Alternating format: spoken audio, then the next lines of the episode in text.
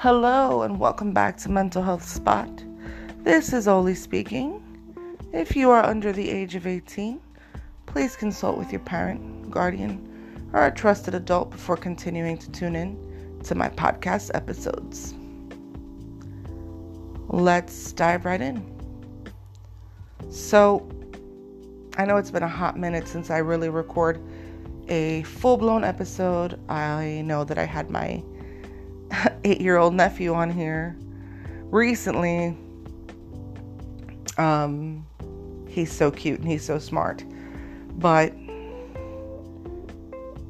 as far as me recording a full episode, it's been a, lo- a long time. And the reason for that is because I just haven't felt up to it with everything that I've been going through related to my grief um, coming up on two months of having lost my father, and I just have a hard time imagining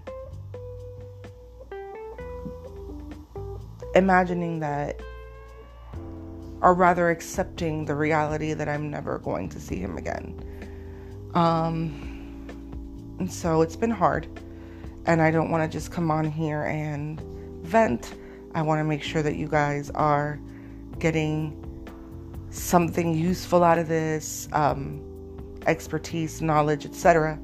Although it is incredibly cathartic to vent on here, I will say. And I know that on some level, uh, many of you can relate to my experiences, which is also helpful, but I wanted to wait until I was in a better headspace. So thank you guys for being patient with me. And uh, let's dive right in. So, having this experience with my dad, him passing away as a result of COVID 19 complications, um, it, it made me really think about my triggers. Because a lot of people even though they mean well and they have the best possible intentions, can inadvertently trigger you. Oh, he's in a better place. He's no longer suffering. I don't want to hear that. And so it, it got me thinking more about my triggers, which is really back to the basics. Because in order to heal, we need to be aware of our emotional triggers, what sets us off. And so I've had to create some emotional distance between me and people that are not bad people, that are great people that are not saying what I need to hear during this time. And this process, this grief is about me, it's not about them. And for a long time, I felt really guilty. I felt really bad. Like, how could I feel this way toward people that are, you know, great and great friends, great people, you know, etc. How dare I? And I had a talk with myself and I was just like, they could be great people, but they're not great for you right now. And I am so fragile and I am so vulnerable right now that I have to prioritize that. I mean, think about it, guys. I'm managing my grief. I am a therapist. I do paperwork. I see patients. I take care of my mom. Literally, she's fully dependent. It's a lot. So, if I don't want to be triggered, I have that right. And so, you know, people that are saying things like he's in a better place, he's no longer suffering, um, it was his time. I don't want to hear that. Sorry, I don't want to hear that because I don't think it was his time. He absolutely was suffering because I saw what he went through. And yeah, maybe he's in a better place, but I have no way of knowing that for sure. And I I, I am not buying the it was his time excuse. I'm sorry, I'm not. He was taken from me. So, with that being said, it got me thinking about my triggers. And I want to share with you guys what my top three triggers are. And I will hope that this particular episode gets you thinking about your triggers. Because the more familiar you are with your triggers, the more familiar you become with the parts of you that are still unhealed, that require attention from you, that require TLC, tender love and care. That is how healing begins by acknowledging your triggers. So, my top three triggers. Number one, you're too sensitive. You're too emotional. I hate hearing that. That to me is probably worse than spitting in my face. It is literally you saying, there's no value to what you're saying. There's there's no validity to what you're saying.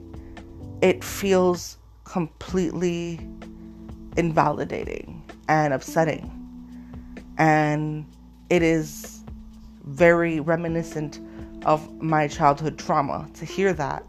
And so that is a no no. Telling me that I'm too sensitive is a no no.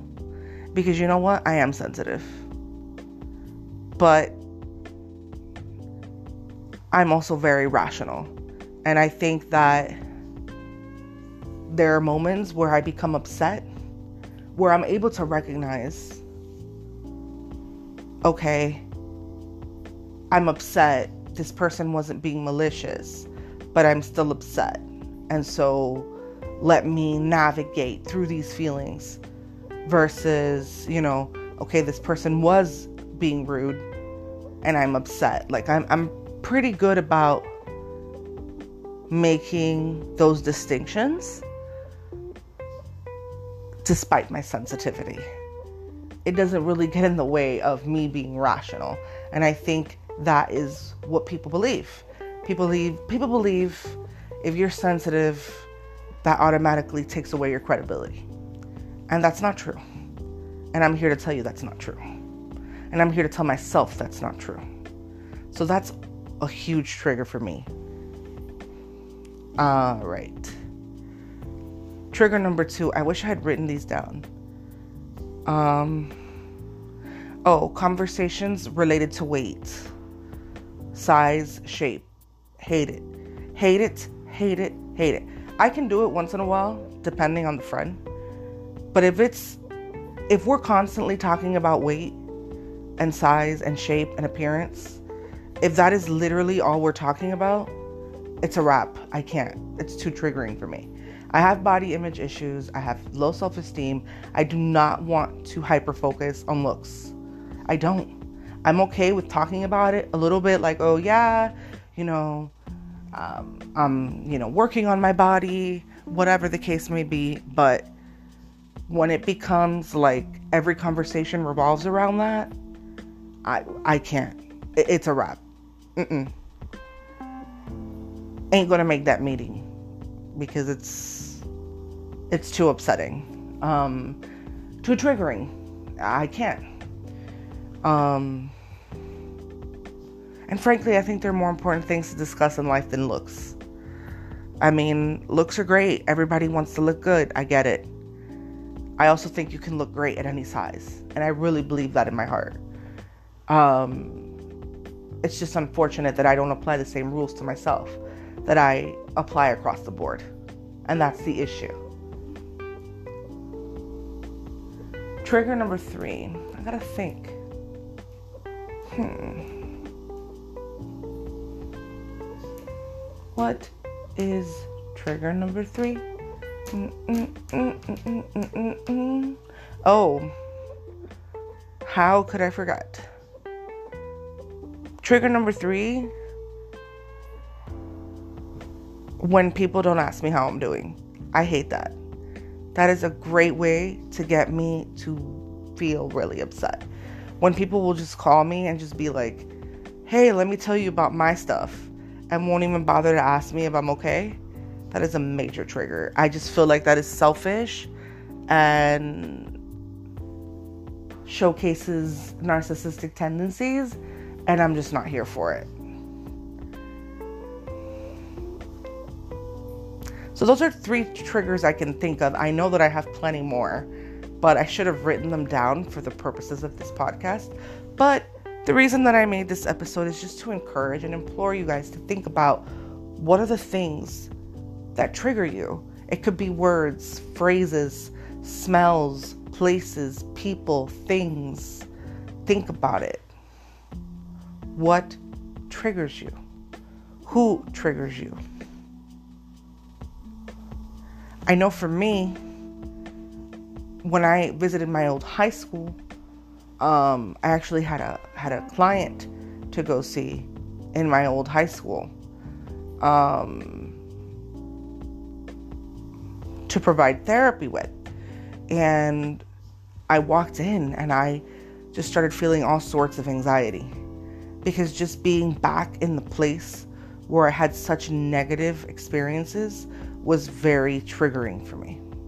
So it's recognizing what triggers you so that you can give that part of you extra love, extra attention, because it requires it for healing and evolving and moving on.